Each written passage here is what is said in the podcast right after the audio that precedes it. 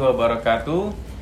Sahabat dermawan Asi Cepat Tanggap bersama saya Dr. Muhammad Ridho kita kembali di program yang kita namakan Bicara ID. Nah, kali ini kita akan membicarakan lebih jauh mengenai isu yang sedang hangat dibincangkan di seluruh dunia saat ini, yaitu penyebaran virus corona atau coronavirus disease 2019.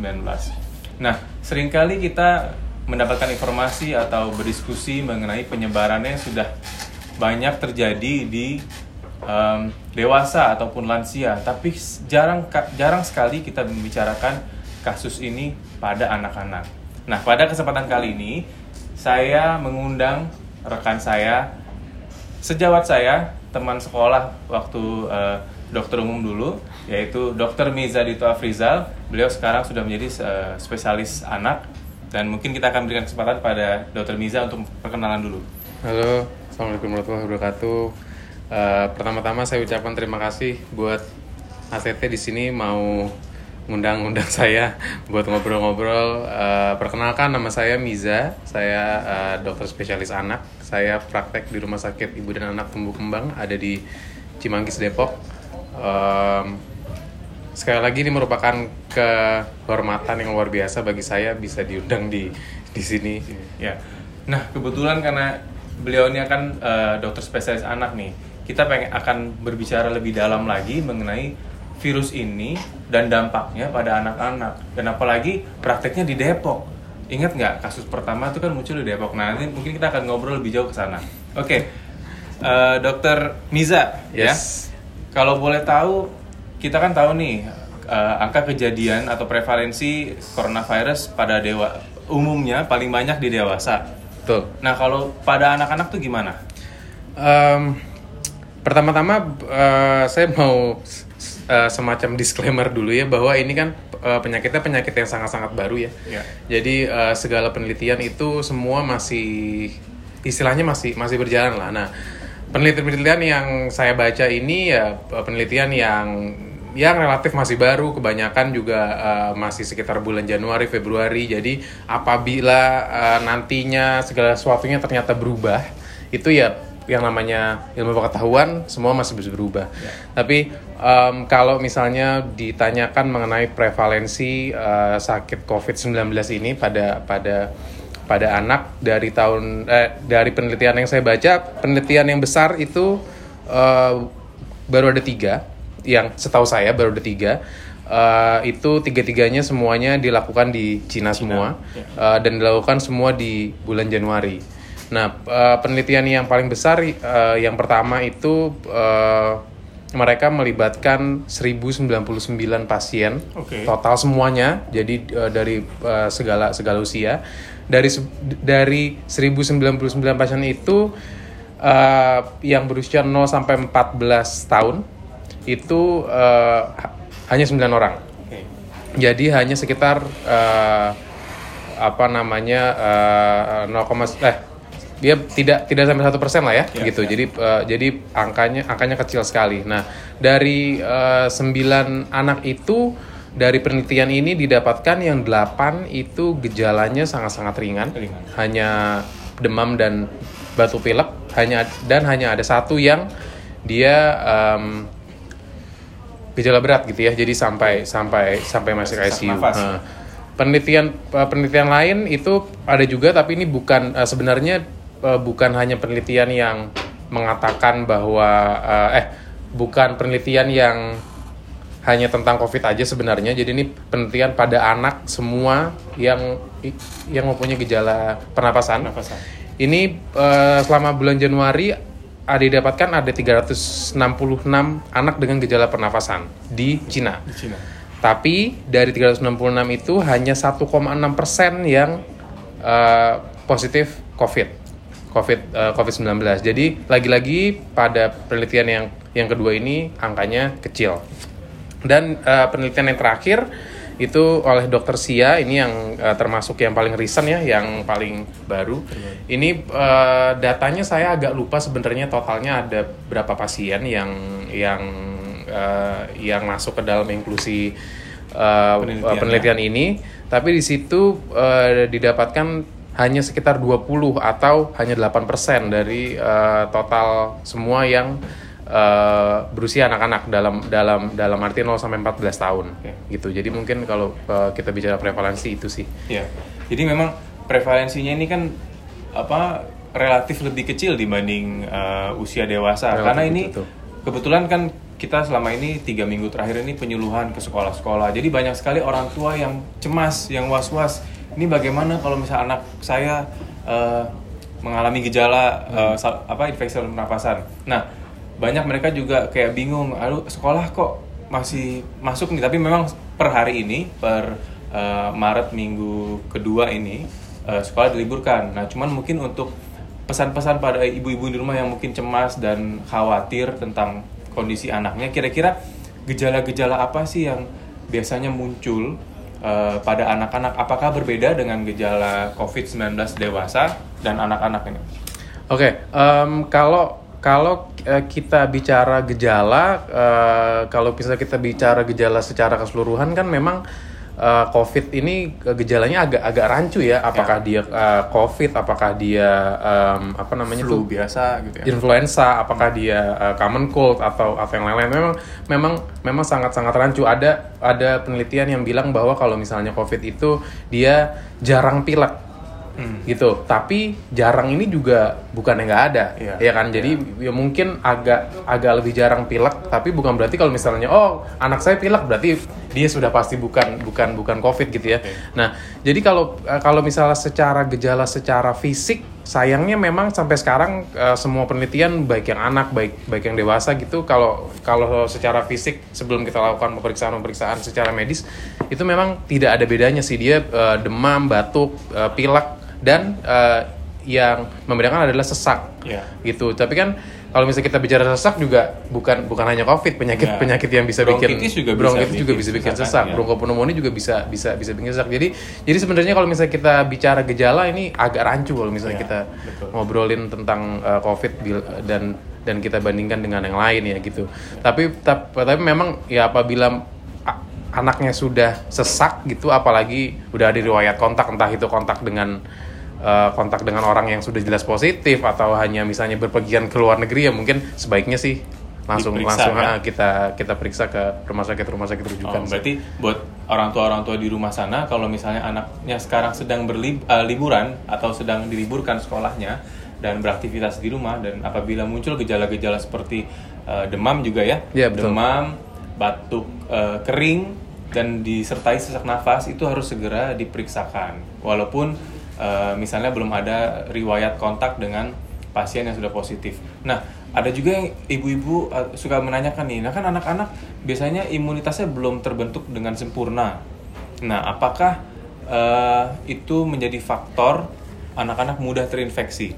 Nah, uh, itu itu uh, sebenarnya kalau misalnya kita bicara sistem imun itu kita bicara sesuatu yang cukup menarik kalau misalnya kita dari dari covid bahkan bukan bukan covid ya kalau misalnya kita tarik uh, keluarganya corona dari uh. keluarganya corona yeah. ya iya. betul dari zaman corona yeah. dari zaman MRS dan apa uh, uh, uh, dan sekarang memang uh, prevalensi anak-anak uh, pada keluarga corona ini semuanya itu kecil dari oh, zaman okay. SARS itu dia kecil dari zaman MRS itu dia ya, apa dia kecil begitu juga sampai saat sampai ini saya apa kita ngobrol juga hmm. angka angka anak-anak memang kecil nah kalau misalnya kita bicara kok kok bisa ya kenapa hmm. kenapa kok anak-anak kan katanya harusnya daya tahan daya tahan tubuhnya harusnya kan dia lebih lebih rentan lebih daripada rentan, daripada betul. daripada dewasa gitu tapi kok kalau misalnya lebih rentan kenapa dia malah malah malah jarang sakit sebenarnya kalau misalnya secara pasti secara ilmiah secara pasti ini masih dalam penelitian sebenarnya cuman memang sudah ada beberapa uh, istilahnya hipotesa ya kalau misalnya kita ya di apa ilmu hipotesa itu adalah sesuatu yang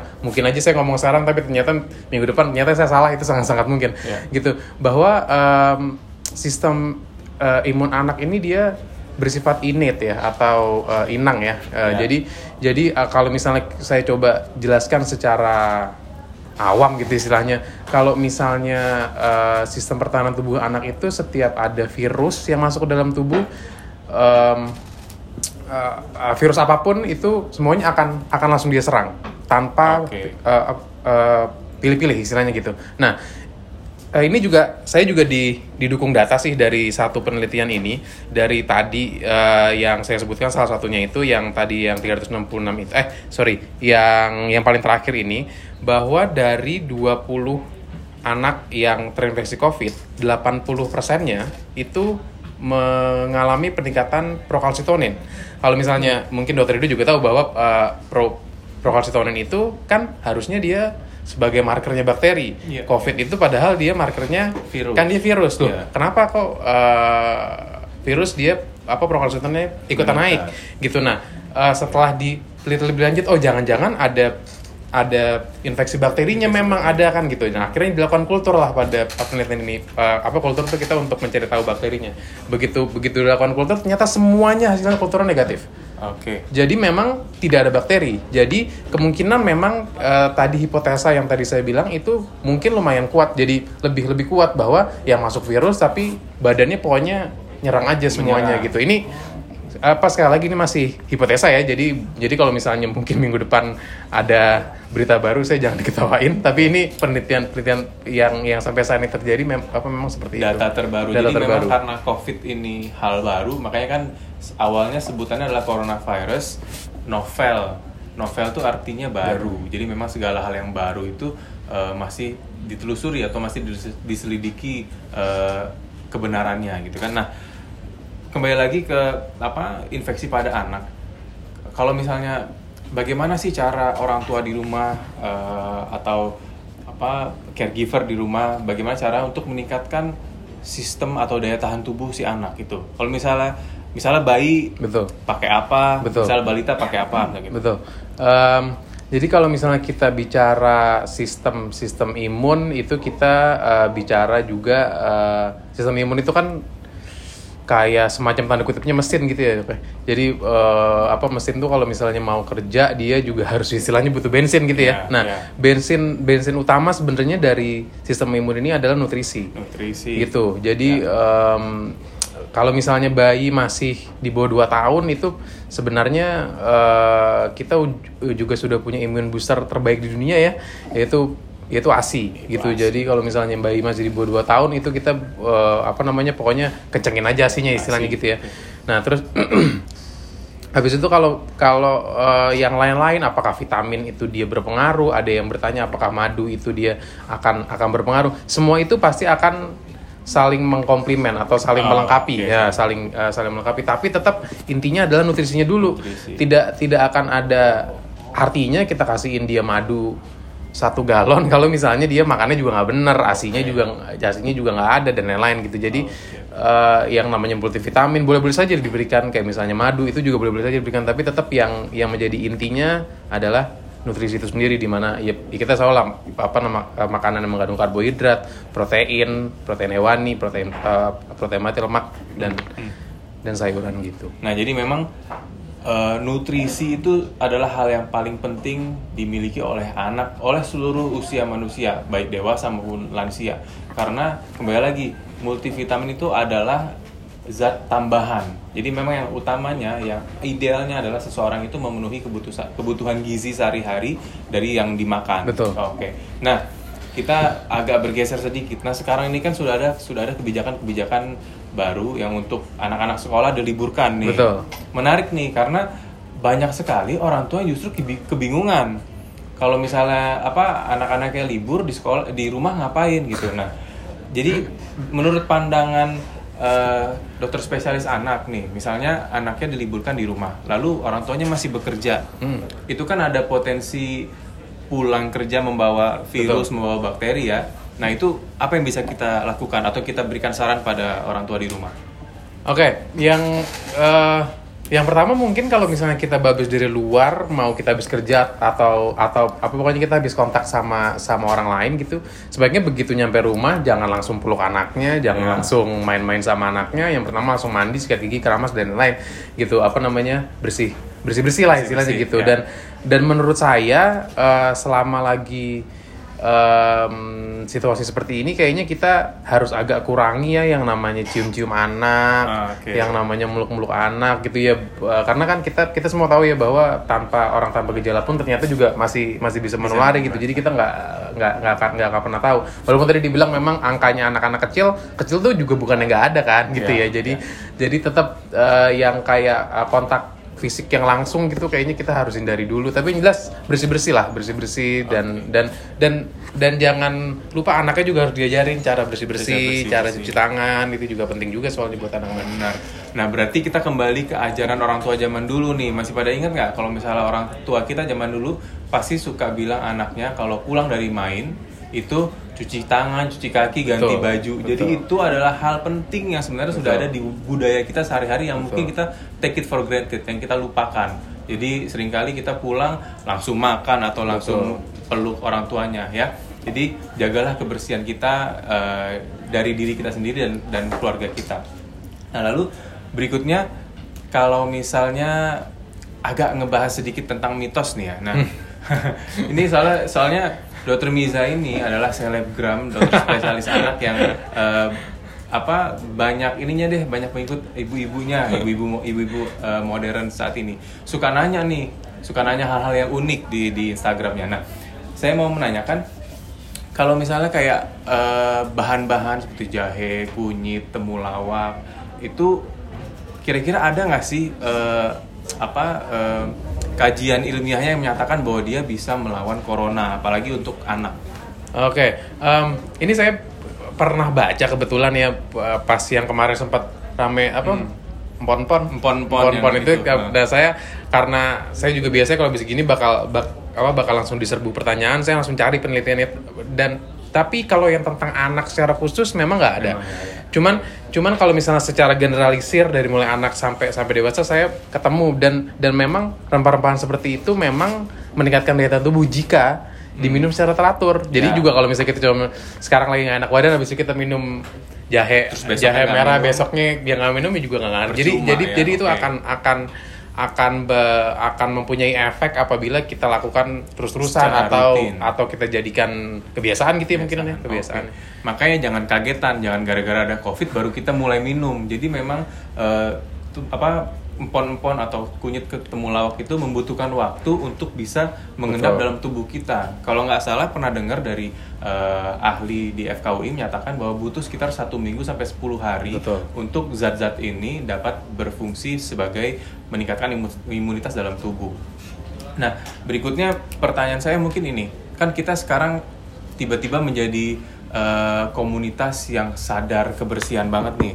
Dikit-dikit cuci tangan, dikit-dikit pakai sanitizer. Harusnya Nah, dari dulu tuh padahal ya. harusnya dari dulu karena ini cuma gara-gara coronavirus. Nah, tapi yang ingin dipertanyakan adalah bagaimana kalau misalnya anak-anak yang habis pakai sanitizer, kan anak-anak suka main-main nih, Ya. tiba-tiba dia masukin ke mulut gitu atau Oh, jilat di- sanitizernya itu gimana? di di emut gitu maksudnya. Iya, di emut. Oh, kalau kalau lucu juga pertanyaannya. Ini kan kalau misalnya di rumah lagi Iya, main. Iya iya iya. Memang kalau yang bukan cuma anak-anak sih ya harusnya ya kalau misalnya dewasa, Dewasa kita juga ya. kita langsung minum gitu juga pasti pasti bahaya. Cuma kalau misalnya anak mungkin akan akan lebih mungkin kayak misalnya eh, di eh, ditaruh di tangan terus mungkin belum belum kering terus habis itu dia dia dia dia emut gitu gitu. ya. Nah, Karena kan kadang-kadang ada yang wangi tuh, mungkin betul, dipikir strawberry, betul, atau strawberry, apa gitu kan. betul. Nah, Jadi jadi dari mulai rasa aja harusnya anak begitu dia masukin mulut dia akan akan akan langsung Menolak um, gitu ya. apa langsung menolak ya. Ah, oke. Tapi kalau misalnya ta- taruhlah misalnya memang memang dia doyan sesuatu yang Eh. yang kurang enak gitu ya misalnya anaknya. Jadi dia doyan terhadap uh, apa hand Hal-hal yang sanitizer. unik gitu ya. Hal-hal hal-hal yang unik ya ya pasti kita harus concern ya masalah karena kan itu kan uh, zat zat zat yang yang bersifat korosif ya atau Iya. atau atau merusak mukosa. Mukosa itu apa? Dinding eh, lapisan lapisan pernapasan lah ya Ya, dari mulai mulut kita. Jadi kalau misalnya itu ya sebaiknya jangan sih. Tapi Oh. jadi emang harus dijagain. Du- ditunggu dulu kan itu dia keringnya juga nggak lama ya. Kalau misalnya kita pakai hand kan sanitizer ya, cepet ya. tuh nanti ki- sekitar ditungguin 5 dulu. sampai ah. 10 detik kering. Iya betul. Karena memang sanitizer itu kandungan utamanya adalah alkohol, kurang lebih 60 sampai 70 persen mengandung alkohol. Jadi bayangin aja kalau misalnya minum alkohol asli langsung kita masukin dalam eh, mulut kita pasti kan akan mengiritasi. Mm, betul. Nah lalu Uh, kira-kira boleh juga nggak cerita apa pengalamannya di rumah sakit ketika awal munculnya uh, penyakit COVID ini kan di Depok. Betul. Itu heboh nggak di sana? Nah, um, ini cita-cita aja sih ya sampai sampai uh, sampai hari ini memang karena dari terakhir saya baca uh, memang Depok juga salah satu angkanya angka yang yang lumayan lah hmm. gitu ya kalau misalnya dibandingkan dengan negara lain. Jadi kalau misalnya heboh pasti heboh lah ya. ya, ya. Gitu heboh pasti uh, pasti pasti heboh lah dia juga pasti apa orang tua dikit-dikit jadinya takut dan lain-lain gitu jadi dibawa. Cuman ke kehebohan atau kepanikan itu kalau ini hanya pengalaman saya ya pengalaman saya hanya berlangsung paling sekitar kayak dua hari gitu okay. setelah dua hari besoknya besoknya Mereda, langsung gitu. kayak biasa kayak oh. seolah-olah nggak ada apa-apa dua hari awal dikit banget yang datang ke rumah sakit gitu tapi apa setelah itu juga juga biasa, jadi banyak gitu aja. bahkan kayak kayak tadi ini hari ini aja pasien yang datang hampir semuanya pada pada bawa keluarga ya pada ah, itu dia. karena kak pas saya tanya pas saya tanya bu kenapa kakak kakaknya kok di di bawah? Gitu. padahal kan yang sakit cuma cuma anak kecil aja. Soalnya kakak kakaknya juga lagi libur. Hmm. jadi saya bingung mau bawa dia ke mana. Akhirnya dibawa ke rumah di, sakit. dibawa ke rumah sakit. Ini ini juga harusnya apa kita itu ya bahwa rumah yeah. sakit itu tempatnya virus, rumah sakit itu tempatnya bakteri. Kalau bisa kita minimalisir angka yeah. untuk anak yang sehat untuk dibawa ke rumah sakit gitu. Betul. Jangan dijadikan tempat rekreasi. Iya betul. Nah, sing namanya juga RS ya singkatannya rumah sakit bukan RR bukan rumah rekreasi gitu kan. Oke. Okay. Nah, uh, selanjutnya mungkin boleh nggak nih Dokter Miza memberikan sedikit pesan-pesan untuk orang tua di rumah atau ibu-ibu netizen-netizen uh, milenial sekarang tentang bagaimana um, mendidik anak supaya menjadi pribadi yang kuat apalagi di apa musim uh, coronavirus seperti ini. Dan bukan hanya coronavirus ya saat ini juga angka demam berdarah juga sedang meningkat, Betul, meningkat. nah, jadi apa nih yang bisa dilakukan oleh orang tua di rumah agar anak-anaknya terhindar dari penyakit-penyakit yang berbahaya? Oke okay, uh Wah langsung ditembak gini bingung juga ya.